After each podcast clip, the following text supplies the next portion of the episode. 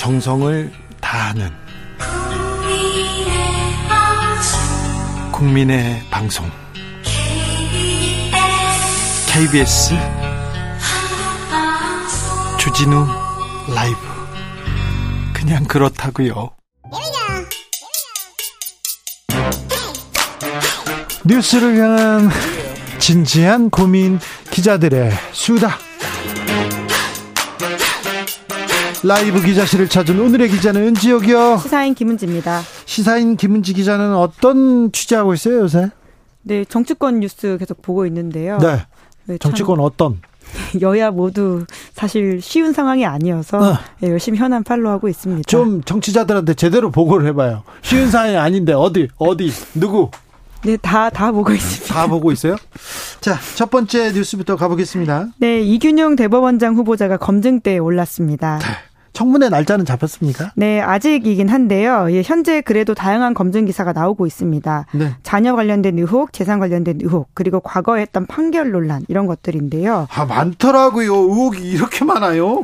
네, 우선은 자녀 관련해서는 소위 아빠 찬스 쓴 게 아니냐라고 하는 부분인데요. 아빠 찬스요. 네, 이 후보자의 아들이 20살이던 2009년에 김현장 법률사무소에서 인턴을 했습니다. 잠깐만요. 20살이면 대학교 지금 1, 2학년 됐습니까? 그렇죠. 이제 당시에 펜실베니아 대학 경제학과를 재학 중이었다라고 하는데요. 경제학도가 로펌에서 인턴했다고요? 아, 아버지 아버지인데 예. 네, 이제 말씀처럼 김현장이 운영하는 인턴 제도는 로스쿨 학생을 대상으로 했다라고 하는데요. 그런데 이제 로스쿨생이 아니었던 이 후보자의 아들이 김현장에서 인턴을 했던 게 어떻게 된 거냐라고 하는 의혹이 있었는데 네, 아버지가 뭐 좀 얘기해 줬답니까? 아니요. 그 이 후보자 같은 경우에는 그렇지 않다라고 이야기하고 있는데요. 네. 아들 스스로 판단하에 지원했고 그 과정에 관여하지 않았고 어떻게 선발된 건지도 정확히 알지 못한다라고 밝혔고요. 아, 아 아들이 김현장에서 인턴했던 거는 알고 있습니다. 있습니까?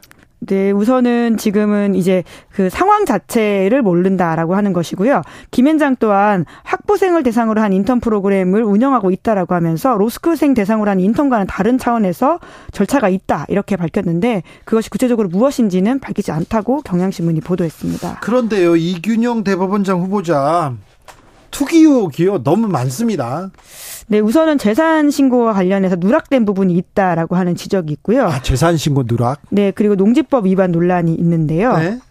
신고한 재산이 72억 원입니다. 아, 이거 맞네요. 네, 이 중에서 이제 용산 아파트 가격이 9년 내내 11억 원으로 신고가 됐고 최소 이거는 몇 배는 되겠네요. 네, 그리고 가액이 10억 원에 이르는 비상장 주식의 신고를 3년간 누락했다. 이런 보도가 나왔거든요. 아니, 주식을 신고 안 했으면 이거 아니 판사님이 재산 신고를 이렇게 안 했으면 어떡해요? 네, 이제 이에 대해서 이제 본인이 바뀐 법 시행령을 몰랐다 이렇게 해명을 하고 있는데요. 아, 판사가 법을 몰라서 신고를 못했다. 네, 2020년 공직자윤리법 시행령 개정으로 비상장 주식의 평가 방식이 액면가에서 실거래가로 바뀐 사실 몰랐다 이렇게 주장을 하고 있습니다. 네. 이제 그래서 어, 몰랐다라는 이야기고요. 뿐만 아니라 농지법 위반과 관련해서도 서울 강남에 거주하던 1987년 당시에 매입했던 부산의 농지에 대해서 예, 의혹이 불어졌습니다. 농지는 농사를 짓는 사람이 아니면 못 사는 거 아니에요? 그 당시에는. 네, 이제 하지만 이에 대해서도 법 위반은 없었다 이렇게 해명 설명을 하고 있는데요. 취득 당시 잡종지처럼 쓰여서 위반을 하지 않았다라고 하는 건데요. 아니 이건 좀 말이 안 되는데요. 네, 이제 물론 이제 후보자 해명은 그렇습니다. 하지만 후보자가 이제 과거에 했던 재판을 보면 네. 과연 그러냐 이런 좀 지적들이 나오고 있는데 네. 2011년에 이제 서울 고법에 재직할 때 농지로서의 원상 회복이 이루어질 수 있다면 농지에 해당한다 이런 판결을 내린 바가 있다라고 해요. 네. 그래서 본인이 매입했던 땅도 마찬가지로 원상 회복이 가능한 땅이기 때문에 과거에 했던 판결과 본인의 행보가 좀 차이가 있는 게 아니냐 이런 지적이 나오고 있습니다. 과거에 했던 판결 어, 좀 이상해요 이런 얘기도 나오고 어 이건 너무 인권적으로 좀 부적절했어요 이런 지적도 나옵니다. 네, 특히 성범죄에 대한 판결에 대해서는 여성 단체들이 이제 사퇴하라고 입장을 냈는데요. 네. 57개 여성 단체가 과거 재판 과정에서 성차별을 외면하고 여성 폭력 가해자를 제대로 처벌하지 않는 등 여성 인권을 퇴행시키는 판결을 해왔다. 이렇게 지적했습니다. 여성 인권 태행이요? 네, 관련한 판결들이 몇 가지가 벌써 보도가 나왔는데요. 2020년에 서울 고법 재판장이던 때 가정 폭력을 일삼다가 아내를 때려 숨지게 한 남편에 대한 사건이 있었습니다. 아이고. 이 사람에 대해서 감형을 했다라고 하는데요. 1심에서는 징역 10년 선고 받았었는데 2심에서 징역 7년으로 깎아줬습니다. 왜요? 그 그 이유가 뭐냐면 1심에서는 이제 그 가해 남편에게 살인 혐의가 있다라고 판단을 해서 심연을 선고했는데요. 2심에서는 이 후보자가 살인 혐의는 인정하기 어렵다라고 봐서 상해 치사 혐의만 적용해 가지고 형이 깎였다라고 합니다. 네. 뿐만 아니라 성범죄자에 대한 또 다른 이제 감형도 있었는데 12살 아동을 세 차례 성폭행하고 가학적인 성행위를 한 혐의로 기소된 사람에게 또 1심은 10년이었는데 2심에서 7년으로 깎아줬다라고 합니다. 감형 사유가요? 네, 범행을 자백했고 20대 젊은 나이다라고 하는 이유를 들었다라고 합니다. 아, 범행은 나왔으니까 자백할 수밖에 없고요. 아, 젊어서 깎아 네. 네, 그리고요. 또 2021년에는 금전적 대가를 빌미로 유인해서 피해 아동에게 20차례 성착취물 만들도록 하고 소지하게 했던 사람이 있는데요. 네. 이 사람도 1심에선 3년 6개월 선고를 받았는데 2심에서 3년으로 깎아줬습니다. 이유가 뭡니까? 네, 범죄 전략이 없고 범죄를 깊이 내우, 뉘우치고 있다라고 하는 이유였는데 피해 아동한테 20, 20차례 넘게 성착취물을 만들라고 했어요. 판사님 앞에서 범죄를 깊이 뉘우친다고 하지 범죄를 뉘우치지 않습니다. 이렇게 얘기하는 그런 범죄자 보셨습니까, 판사님? 네. 네. 물론 이 후보자는 이에 대해서 이제 해명을 하고 있는데요. 하급심의 양형 편차를 최소화하고 객관적인 양형을 실현해야 한다는 소신에 따라서 양형 기준을 참고해서 적절한 형을 선고하기 위해 노력했다라고 하고요. 범죄와 형벌 사이의 균형 등을 종합적으로 고려해서 공고형의 범위 내에서 신중하게 형량을 정했다. 이렇게 밝혔습니다. 아무튼 판사님이 재산 형성 과정에 매우 많은 의문 점들을 낳고 있습니다. 판결에서도 인권 태행적이다 이런 지적을 받고 있습니다. 이균용 대법원장 후보자 청문회는 어떻게 될지 지켜보겠습니다. 다음 뉴스는요. 네, 법원이 윤석열 대통령의 영화 관람비 등을 공개하라라는 시민단체에 손을 들어줬습니다. 좀 더 자세히 말씀해 주십시오. 네, 시민단체 한국납세자 연맹이라고 하는 곳이거든요. 예. 이곳은 시민들이 낸 세금이 제대로 쓰이고 있는지 감시하는 단체인데요. 전 정권에서도 소송 많이 냈어요? 네, 문재인 전 대통령 배우자 김정숙 여사의 옷값을 비롯해서 전 정부 청와대 특수활동비에 대해서도 소송을 냈고요. 네. 실제로 이겼습니다. 어, 이번 사건은 지난해 5월 영화 브로커로 배우 송강호 씨가 칸 영화제에서 상을 받았던 때인데요. 네. 이걸 기념해서 그해 6월 달에 윤 대통령과 배우자 김건희 여사가 한 영화관에 가서 이 영화를 영화 관람했습니다. 봤죠. 그리고요. 예, 그래서 이제 그 관련된 지출 내역뿐만 아니라 윤 대통령이 지난해 5월 달에 또 서울 강남의 한 한식당에서 450만 원 지출했다. 이렇게 알려진 바가 있는데 예. 이런 구체적인 비용을 좀 공개하라고 이야기했더니 대통령실에서 거부했습니다. 예. 대통령 부부가 영화관을 찾아 시민들과 함께 영화를 관람하는 것은 과거 정부에서 있었던 통치행위의 일환이다. 뭐 이런 식의 이유를 들면서 네? 공개하지 않았는데요. 그러자 이제 납세자 연맹이 행정심판도 제기하고 그걸 또 지자 네, 소송을 낸 겁니다. 그래서 법원, 법원 에서 뭐라고 이렇게 공개 결정을 내렸습니까? 네, 공개할 수 있는 정보다라고 하는 것인데요. 예? 예 그러다 보니까 물론 국민의 알 권리다. 예, 최종 결정 단계는 아니고 1심이기 때문에 아마 대통령실이 항소할 것으로 보이거든요. 네? 그래서 시간이 좀 더 걸릴 것 같아 보이긴 하는데요. 그 공개해야 된다라고 주장을 했 어떤 판단했습니다. 부분 어떤 부분 공개하라고 했어요? 예, 윤 대통령 취임 후 특활비 집행 내역을 공개하고 2022년 5월 13일 저녁 식사 비용과 윤 대통령 부부의 6월 12일 영화 관람 영수증도 공개해야 된다. 이렇게 밝혔습니다. 예, 언제 공개할지는 모르겠어요. 재판이 길어져서 아마 퇴임 이후에 이 재판이 끝나지 않나 이런 생각 있는데요. 특활비가 문제인 것 같습니다. 특활비가 여기나 저기나 계속해서 말이 많아요? 네, 해당 재판이 나왔던 게 9월 1일이었는데요. 같은 날 국회에서도 특활비 이야기가 있었습니다. 한동훈 장관? 네, 그렇습니다. 윤 대통령은 아니고요. 한 장관도 지난해 6월 달에 7박 9일 미국 출장을 다녀온 바가 있는데 4명이 쓴 출장비가 4,800여만 원이다라고 하거든요. 이에 대해서는 다른 단체가 또 이제 특활비 소송을 했는데요. 네. 세금 도둑 잡아라라고 하는 곳에서 법무부 상대로 소송을 냈고 1심에서 이겼다라고 합니다. 예. 그래서 이제 공개해야 된다라고 하는 것인데요. 이에 대해서 한 장관이 9월 1일 국회에 출석해서 관련된 질문을 받자 항소하지 않고 공개하겠다라고 밝혔습니다. 공개한다고 했어요? 네, 대신 지난 정부 것까지 다 공개한다. 이렇게 덧붙였는데요. 이에 대해서 또 국회 야당에서 지난 정부 이야기를 또 꺼내냐라는 식의 지적을 하자 한동훈 장관이 그러면 이승만 정부와 비교하느냐라는 취지의 답변을 하기도 했다고 합니다. 절대 지지 않아요. 한마디도 지지 않. 그러면 지금 문재인 정부와 한동훈 장관의 출장, 법무부 장관 출장 관련된 업, 저 업무 추진비 특활비 공개한다는 거죠? 네. 어떤 내용이 나올지는 이제 상황을 봐야 될 것 같습니다. 지켜보겠습니다. 한동훈 장관이 근데 특활비 내역을 다 봤을 거 아니에요? 보고 자기가 공개하겠다. 어, 한동훈 장관 것만이 아니라 그 전 장관들 그러니까 박범계 전 장관, 아, 추미애 전 장관이 해당될 것 같은데 어떻게 되는지 보시죠. 마지막으로 만나볼 뉴스는요? 네, 미국 뉴욕주가 원전 냉각수 방류를 반대했습니다. 원전 냉각 수요. 후쿠시마 오염수는 아니죠? 네, 그렇습니다. 이제 아무래도 그 상황과 맞물려서 한국인의 눈길을 좀 더 끄는 뉴스다. 이렇게 이해하시면 될 텐데요. 네. 미국에서도 해체 중인 원자력 발전소가 있습니다. 네. 그런데 이제 그것이 허드슨 강에 영향을 미칠 수 있다라고 하는 것 때문에 시민 단체들이 이제 반대를 했고요. 네. 이에 동의해서 뉴욕주 주지사가 세이브 더 허드슨이라고 하는 법에 서명을 했습니다. 네. 그래서 냉각수를 이제 내보내지 못하게 한다라고 하는 것인데 네.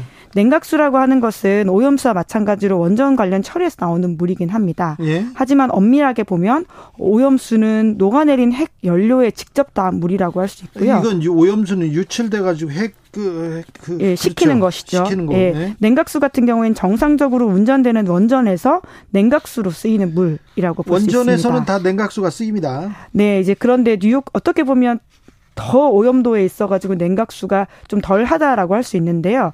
뉴욕주에서는 이 냉각수조차 위험성을 걱정하면서 방류를 막았다라고 하는 것이 우리의 눈길을 끄는 뉴스라고 볼 수 있습니다. 네. 그런데 9.11 테러 때 테러 때 뉴욕에 원전 사고 날 경우 큰 사고가 날 수 있다 이런 우려 있었거든요. 네, 뿐만 아니라 2011년 후쿠시마 원전 사고 터지면서 뉴욕에 가까운 곳에 있는 원전이 위험하다라는 여론이 커졌고요. 결과적으로 2017년 폐쇄가 결정됐고 2021년부터 가동을 멈췄습니다. 네. 이제 그런데 해당 원전이 이제 해체 작업에 들어가면서 이 폐연료봉을 식히면서 발생한 냉각수가 논란이 됐는데요. 이에 대해서도 그 해당 회사가 냉각수를 이제 내보내려고 하자 시민들이 반대하게 된 것이죠. 그럼 어떻게 됩니까? 네, 주정부의 노력으로는 우선 방류가 막히긴 했는데요. 하지만 해당 회사가 연방법에 기대서 다시 방류를 시도하고 있다라고 합니다. 네. 그래서 환경단체와 그 지역단체들 같은 경우에는 냉각수를 즉각 방류하지 말고 최소 12년 보관해라 이렇게 요구를 하고 있거든요. 12년이요? 네, 아무래도 냉각수에 들어있는 삼중수소가 이제 붕괴돼서 어, 상황 반감기가 될 때까지 좀 더 기다려보고 보관을 하라라고 하는 것인데요. 이 해당 원전 같은 경우에는 후쿠시마 원전의 4분의 1 정도라고 합니다. 그러니까 시간을 좀 가지면서 좀 더 나은 대안이 있는지 찾아보자 이런 얘기잖아요. 네, 가둬놓고 있으라고 하는 것이죠. 네. 방류하지 말고요. 네. 오염수가 아니라 오염수보다 위험성이 훨씬 낮은 냉각수도 이렇게 물론 이것도 위험하다고 할 수 있습니다. 네. 냉각수도 위험하다. 그러니까 조심하자. 그 얘기를 미국에서는 하고 있군요. 네. 알겠습니다. 기자들의 수다. 시사인 김은지 기자와 함께했습니다. 감사합니다. 네, 고맙습니다. 교통정보센터 다녀오겠습니다. 임초희 씨.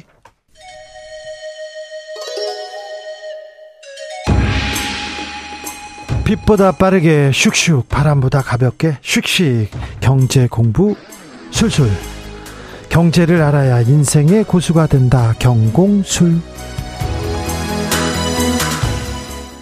모든 재정 사업을 원점에서 재검토하여 정치 보조금 예산, 이권 카르텔 예산을 과감하게 삭감하였고 총 23조 원의 지출 구조 조정을 단행했습니다.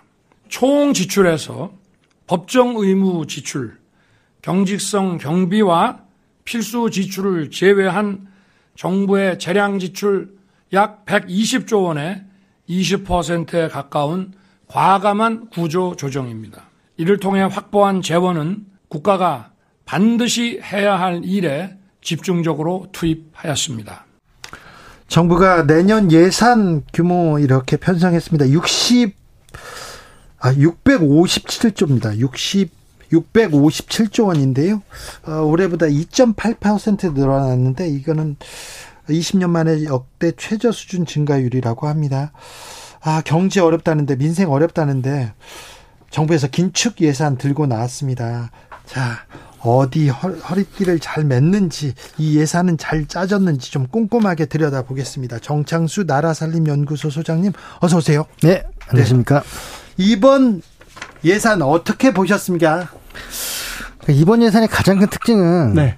엄청난 세수 어떤 손실 때문에 네. 그이 좀 많이 꼬여 있는 게 좀 특징이에요. 네. 그러니까 뭐 긴축이라고 하잖아요. 네. 사실은 긴축이란 말은 맞지 않습니다. 그러면요? 2.8% 증가했기 때문에 딴 때보다 적다. 그러니까 네. 긴축이다라고 얘기하는데 네. 돈이라는 거는 네. 들어온 돈에서 얼마를 쓰느냐가 저 긴축이죠. 아, 그렇죠. 들어온 돈에서 적게 써야 긴축인 건데 네. 수입이 더 줄었어요. 마이너스 2.2% 줄었기 때문에. 아, 수입은 더 줄었군요. 예. 그래서 실질로는 5%더 지출하는 꼴이 되기 때문에 네. 긴축이란 말은 좀 적절하지 않은 것 같습니다. 그렇습니다. 긴축 재정 이런 거는 아니고 아무튼 어, 기본적으로 나라에서 예산을 경제 살리기, 민생 살리기를 위해서 이렇게 예산을 좀 쓰는 그런 어, 그, 그런 기조는 아닙니다. 그렇죠. 그래서 지금 그래서 비판하는 분들은 네? 이 경제 성장률에서 정부의 역할이 있는데 그건 안 했기 때문에 한 0.4 정도 성장률을 좀 저해하는 요인이 있다. 뭐 이렇게 분석하는 전문가들이 많습니다. 그래요? 네. 건전 재정을 위해서 어쩔 수 없었다. 이렇게 정부에서는 얘기합니다.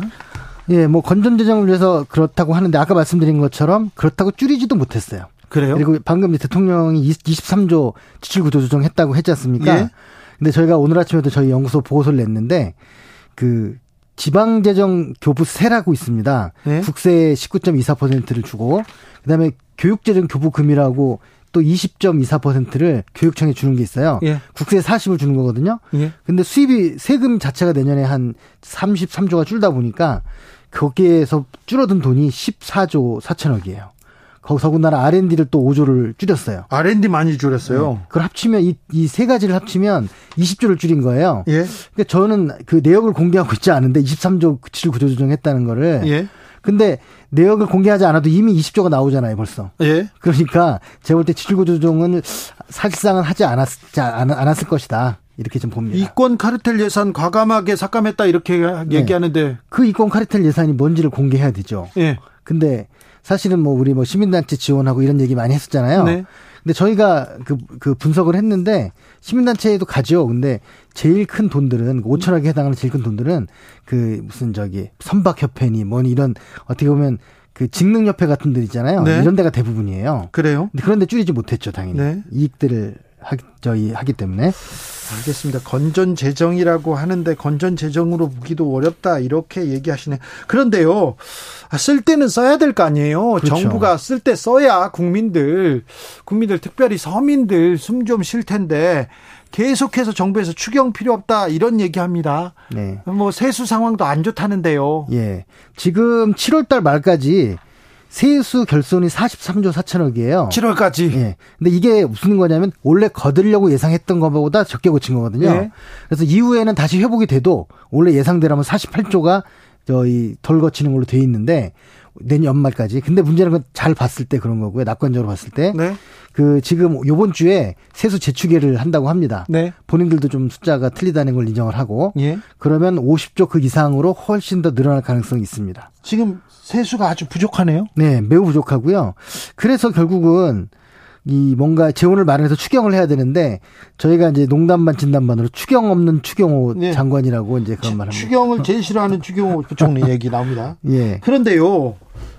세수 결손 이거 법인세 이렇게 깎아주고 부자 감세해서 이렇게 지금 세금이 줄어든 거 아니냐 이렇게 지적하는 사람들이 많습니다. 그런데 추경호 부총리는 법인세 내려도 세수 줄지 않는다 이렇게 말했는데 이 말이 맞습니까? 아니죠. 기재부가 또 그걸 부정하는 또 성명을 발표했기 때문에 네. 그건 정치적 수사로만 이해해야 될 문제고요. 네. 기재부는 공식적으로 그렇진 않다. 네. 저희 세수가 줄어들었 들었다라고 얘기를 합니다. 법인세를 내려서 세수가 줄은 거죠, 뭐. 그렇죠. 네, 가장 큰 거죠. 예, 저희 저희가 그 작년에 이미 한 번 했고 올해 네. 또 세법 개정안 냈는데 네. 그러면 올해까지 하면 89조 정도 네. 세수가 줄어든다. 그런 이제 분석 보고서를 냈는데요. 양으로 보면 MB 때보다 많아요. 그래요? 근데 이제 다만 경제 규모가 좀 차이가 있으니까 커져서 네. 그렇긴 한데 네. 그런데요 네. 이렇게 세금이 덜 거치면 이게 우리 국가 재정 괜찮습니까? 어렵죠. 이게 세금이 덜 거치면 방법이 세 가지밖에 없어요. 안 쓰거나 네. 아니면 국채를 발행하거나 네. 아니면 세금을 더 걷거나 네. 해야 되는 세금은 오히려 내렸죠. 예. 국채 발행 절대 안 한다고 주장했기 때문에 또 안 하죠. 예. 결국은 안 쓰는 건데 예. 안쓸 수도 없잖아요. 아까도 말씀드렸지만 몇 개 줄이긴 했으나 그래서 지금 슬쩍 한다는 게 이제 공자기금 빼서 쓰겠다. 이제 그런 얘기를 하고 있는 거죠. 감세와 재정 건전성 이렇게 같이 잡는다. 두 마리 토끼 잡는다. 이건 좀 말이 안 되잖아요. 예. 이게 네. 재정 트릴레마란 말이 있습니다. 네. 그 적은 세금, 그 큰 복지, 그리고 저 그 적은 국채 발행 이거는 세 가지 함께 갈 수는 없어요. 예. 그 셋 중에 하나는 좀 어느 정도는 포기를 해야 되는데 네. 그걸 셋 다 다 하겠다고 하는 게 이제 말이 안 되는 거죠. 수장님 내년도 예산안 좀 어떻게 쓰이는지 자세히 좀 뜯어봐 주세요. 네. 그 내년 예산안에서 네. 양적으로 보면 예. 증액 감액 감액 한 거는 아까 말씀드린 대로 지방에 주는 돈, 교육에 주는 돈, R&D 이 세 가지가 가장 크고요. 지금 지방하고 교육에 돈을 안 준다고요? 예, 예. R&D를 안 한다고요? 예. 여기는 써야 되는 거 아닙니까? 그렇죠. 지금 진보와 보수 막론하고 전문가들이 합의하는 반드시 지켜야 되는 저 예산은 R&D고요. 네. 꼭 줄여야 된다고 생각하는 SOC거든요. 예. 근데 늘어나는 건 오히려 SOC가 늘어났고요. SOC는 늘어났어요? 예. 1조 3천억이나 늘어났고요. 예. 원래 이렇게 뭐 총선용 포퓰리즘 이거 안 하겠다고 했는데 지금 SOC 같은 경우에는 작 올해 예산에는 4조나 줄였었거든요. 예. 어 그래서 어, 잘해 그럼 그건 잘한 거다라고 네. 저는 생각했는데 다시 늘리는 걸로 네. 방향을 바꿨습니다. 네. 특히 GTX 이런 게 많습니다. 네. 그래요? 이 SOC 아, 지방에 가보면 필요 없는 도로 이거 2차선, 4차선으로 넓히고 다리 막 놓고 뭐 철도 막 놓는데 이게 필요한 곳은 꼭 써야 됩니다. 근데 필요 없는 것도 쓰지 않나 이런 생각했는데 SOC 자금은 또 늘었군요. 그런데요. 아, 보수가 정권을 잡으면 재정 건전성 얘기하고 세금을 좀 안 쓰려고 이렇게 아낍니다. 네네. 어, 그리고 진보가 정권을 잡으면 서민들을 위해서 좀 어, 세금을 많이 쓰려고 좀 노력합니다. 네. 이런 틀은 있어요. 네네. 그렇죠. 그런데 그건 이해해야 되는데 네. 이해 안 되는 대목이 있습니까? 그런데 이제 그 그래서 보수가 재정 건전성을 하려면 아까 네. 말씀드린 대로 감세를 하더라도 좀 적절하게 예를 들어 MB 때 감세한 거는 네. 성장률이 아주 높을 때잖아요. 네. 근데 지금은 감세가 치명적인 지금 상황을 초래할 수도 있는 게 있고 그러면 조절을 해야죠. 아무리 예? 공약을 했었더라도 네. 그런 면에서 재정 건전성보다는 감세에 더 초점이 있는 것 같고요. 지금요? 예. 그래서 오히려 재정이 더 악화됐죠. 예. 지금 사실 사실 뭐 전 정권 탓을 하기에는 너무 크다. 지금 저희 재정 적자가 예. 그런 생각을 좀 하고 있고요. 전 정권에서 돈을 너무 많이 써가지고 우리가 쓸 수 없다 이런 얘기는 하던데요. 네. 근데 전 정권보다 지금 더 많은 감세를 했기 때문에 네. 정 정권은 거의 감세를 조금밖에 안 했으니까 전 정권보다 더 더 지금 감세를 하고 있죠. 그렇죠. 비교할 수 없죠. 그죠. 89조니까. 네. 5년간 89조인데 네. 전 정권은 뭐 한 5조 이하의 감세였기 때문에 네. 예, 그렇습니다. 부자나 기업하는 사람들한테는 어 뭐지 friendly 정권은 맞네요. 예, friendly한데 예. 그게 부자들한테도 과연 장기적으로는 좋은 것일까라는 예. 생각을 하게 됩니다. 예산을 잘 써야 되는데 네. 그런데요. 저는 이 예산 보고 좀 너무하다 생각 들었어요. 내년도 새만금 관련된 예산 78% 삭감됐습니다. 네. 이례적이네요. 그렇죠. 아까 말씀드렸지만 SOC 예산을 그 조 단위로 증액을 했는데 늘렸는데 여기만 줄였어요. 그러면 네. 결론은 저희 두 배로 증액한 셈이거든요. 진짜. 네, 다른 데는 예. 여기 한 7천억 줄이고 딴 데 1조 몇천억 늘렸으면 네. 2조 이상을 애소를 늘린 셈이 되는 거기 때문에 네. 좀 제가 볼 때는 지역 갈라치기도 좀 약간 네. 포함되는 게 아닌가 싶습니다. 이거 그 전부 호남한테 홀대하는 거 아니냐 이런 생각도 하는 분들이 있습니다. 어, 지출 구조 조정한다 이렇게 얘기를 하던데 이건 또 무슨 얘기입니까? 지출 재구조화 얘기하다가 지출 구조조정 얘기하는 건데요. 네. 구조화는 약간 편성을 좀 바꾸는 의미에 좀 의미가 강하다면 네. 구조조정은 조금 크게 줄이고 하는 그런 내용들이 포함됐다는 이제 약간의 뉘앙스 차이가 있습니다. 네. 그런데 그 구조조정이라는 건 사실은 무조건 줄이는 것만 능사는 아니잖아요. 네. 근데 줄일 걸 줄이고 늘릴 걸 늘려야 되는데 지금 제가 볼 때는 줄이지 않아야 되는 것 같은 걸 줄이고 아까 얘기한 SOC 같이 늘리지 않아야 될 것을 늘리는 그런 좀 약간 그 거꾸로 가는 길이 좀 보여서 좀 안타깝습니다. 세금 예산을 적재적소에 잘 써야 되는데 그래야 네. 국가 경제가 좀 살아나기도 하고 어려운데도 좀 버티고 막 그렇게 가는 거 아닙니까? 네네. 네. 근데 지금 경제 어렵죠. 네, 어렵죠. 내년 더 어렵죠. 그렇습니다. 그러면 예산을 잘 써서 효과적으로 우리가 위기 탈출할 수 있도록 지금 잘 쓰고 있다고 보십니까? 아, 그 뒤, 아까 R&D 같은 경우에도요. 네. 우리가 지금 저개발 시대에는 SOC를 어쩔 수 없이 하긴 해야 되는데 네. 이 지금 선진국이잖아요. 네. 그러면 이제 이 R&D가 어떻게 보면 우리 미래의 먹거리인데 R&D에 쓰고 SOC를 좀 줄이고 네, 그렇죠. 그렇죠. 그리고 복지에서 일부 늘린 건 있어요. 네. 하지만 아주 좀 미미한 2, 3% 정도이기 때문에 제가 볼 때는 복지도 사실은 크게 늘어난 것이 없다 하는 그런 생각이 들어서 지금 제가 볼 때는 거기다가 문제는 뭐냐면 지금 저 잉여금에서 좀 빼쓰는 거거든요. 그 공자기금 빼쓰는 게. 근데 이게 내년 후년 계속 경제가 안 좋다고 한다면 네. 임시 방편으로 과연 이게 극복이 될까 이런 생각이 듭니다. 지금이라도 감세를 잠 정책을 좀 어느 정도 되돌리고 조금 멈추든가 했으면 하는 생각입니다. 그래요. 감세가 또 걱정이군요. 감세가 내년은 또 어렵다는데 아니 경제가 나빠지면요 세금 세금도 덜, 덜 거칠 거고요. 네. 그리고 예산을 제대로 못, 쓰, 못 쓰면 경제 활성화 또 어려우니까 또 세금이 내년엔 또또 또 어려울 거 아닙니까? 악순환이 되죠. 예. 네. 이거 어떻게 합니까? 그러니까 제가 볼 때는 이 어려울 때는 예. 아까 얘기한 세금 이런 것들도 좀 유예하고 예. 그러니까 유예라는 건 감세를 유예하고 예. 낼수 있는 사람 낼 수 있는 거는 걷어야 될 거 아니에요. 네. 그리고 또 하나는 꼭 써야 되는 거는 우리가 허리띠를 졸라 매더라도 꼭 써야 되는 거죠. 네. 그래서 미래 투자를 좀 해야 되고요. 그리고 사실 뭐 불필요한 부분들은 조금 이제 억제를 좀 해서 네. 그 이제 이게 준비를 해야 되는데 우리가 IMF 때도 우리가 그 IT 투자해갖고 이렇게 지금 나라가 그나마 좀 먹고 살게 생긴 그죠. 거 아닙니까? 예. 이제 그런 좀 비전을 보여줬으면 하는 생각입니다. 그렇죠. 그, 그 좀 정부에서 투자하는 부분은 없습니까? 지금 뭐 민간의 투자를 유도해서 뭐 지역 개발을 한다든가 이런 정책들이 좀 일부 있어요. 그래요? 근데 제가 볼때 그게 약간 민자 사업 옛날 그 확대하는 거의 약간 연장선상인 것 같아서 네. 조금 그래서 그, 그, 그 국공유주도 팔고 네. 안 사겠다고 하면 좀 더 지원까지 해서 사게 하겠다 뭐 이런 지금 예. 정책이 있습니다. 그런데요, 정, 음, 최근까지는요 중국 경제 우리가 조금 기대해 왔잖아요. 중국 성장하는 네. 거 옆에 옆에서 잘 이용해서 같이 성장했는데 지금 중국 어렵고 중국발 부동산 위기 나옵니다. 계속. 네. 우리 경제가 조금 크게 영향을 받을까요?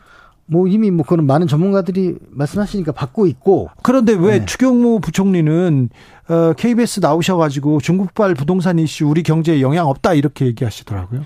아, 중국의 경제를 저, 그, 저 지탱하는 가장 큰 게 부동산인데 네. 부동산이 이제 물론 향후에는 그 구조 저이 그들의 체질 개선을 해 가지고 도움이 되긴 하겠지만 네. 지금 뭐 일정 몇 년 동안은 부동산 경기가 살아나지 않으면 중국 경기도 힘들겠죠. 예. 우리는 당연히, 당연히. 소, 중국 소비가 늘지 않으면 우리가 힘들죠, 당연히. 지금 경제 안 좋고요. 중국 경제도 안 좋고 우리 조금 나아질 만한 기미가 보이지 않아요. 네. 삼성전자나 뭐 대기업들도 예전처럼 이렇게 호황은 아니고요.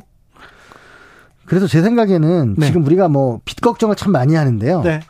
지금 사실 우리나라의 빚 중에서 한 1200조 빚 중에서 400조는 외평채입니다. 외국, 예? 외국한 평형 채권이라고 해서 예. 그 옛날 외환위기 때 그 아픈 기억 때문에 돈을 갖고 있는 건데 네. 조금 과감하게 재정 투자를 해서라도 네. 이 미래 투자를 해서 그리고 경기 살리고 하는 노력을 좀 해야 되지 않을까. 코로나보다 더, 더 심각한 지금 상황이잖아요. 그렇죠. 코로나 때보다 더 어렵다고 얘기하는데 그러면 예산안이 좀, 좀 부족하다 이렇게 보시는 건가요? 예, 지금 매우 부족하고 그리고 이 어떻게 보면 IMF 때나 금융위기 때보다 네. 그때는 과감한 재정 투자로 극복을 한 거거든요. 네. 근데 지금은 오히려 과감한 재정 축소로 이 문제를 이제 버티기로 하려고 하는 것 같아서 네. 굉장히 걱정입니다. 경제가 조금 나아지고 있다. 추경호 부총리가 경제 바닥 다지고 회복 단계, 회복 초입가 단계로 진입했다 이렇게 얘기했습니다. 뭐 근거가 뭔지는 제가 잘 모르겠고요. 다만 요즘 부동산이 조금 살아났다 뭐 이런 얘기가 있잖아요. 네. 그것도 사실 저 이 보금자리론이나 이런 어떤 예. 그 정부의 아주 강력한 부양으로 50년짜리 또 예. 대출도 있어요. 하고 있는데 예. 제가 볼 때 그게 언, 그걸 언제까지 버틸 수 있을까라는 생각이 좀 듭니다. 그래요? 네. 예, 그러면요. 좀 그래도 그럼 또 대비책을 내야 될 거 아니에요. 예산은 이렇게 왔더라도 어떤 뭐 뭔가 좀 획기적인 대, 무슨 방법을 내야 될 거 아닙니까? 네. 그 예전에 그런 게 있었어요. 저기 금융위기 때 예. 이명박 정부가 예. 취임하고 난 다음에 금융위기 왔잖아요. 예. 그래서 예산안을 9월에 제출했는데 아 지금 위기가 심상치 않다. 그래서 10월 말에 수정 예산이라고 해서 네. 다시 짜가지고 네. 확대한 예산을 냈어요. 예. 그때 제가 그때 기억하기로 전 세계 주요 국가 중에서 네. 가장 재정 지출을 많이 한 나라 중에 하나였어요. 우리가. 아 그래요? 네. 그때 잘한 겁니까? 잘했죠. 잘했어요. 예, 저희도 어, 이렇게까지 했어. 물론 감세를 일부 하긴 했으나 네. 그때 60조 정도였거든. 5년에 60조인데 지금 네. 우리는 5년에 지금 89조잖아요. 네. 물론 경제 규모가 차이가 있긴 하지만 예. 그 굉장히 과감한 그러니까 그래도 감세도 약간 유예도 하고요. 네. 정부가 지금은 과감하게 아, 예산을 쓸 때입니까? 그렇죠. 네.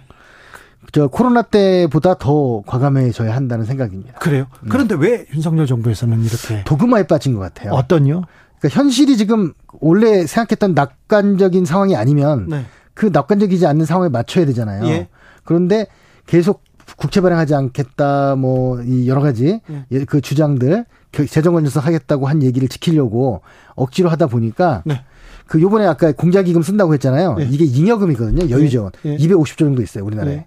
예. 그거를 뺏어 쓰겠다는 건데 지난번 정권 때는 저희가 뺏어 쓰자고 그렇게 주장을 하면 기재부가 저희 연구소나 보고 그만하라고 막, 비, 막 비, 화를 내고 비판하고 했었는데 네. 지금 완전 입장이 바뀌어가지고 네.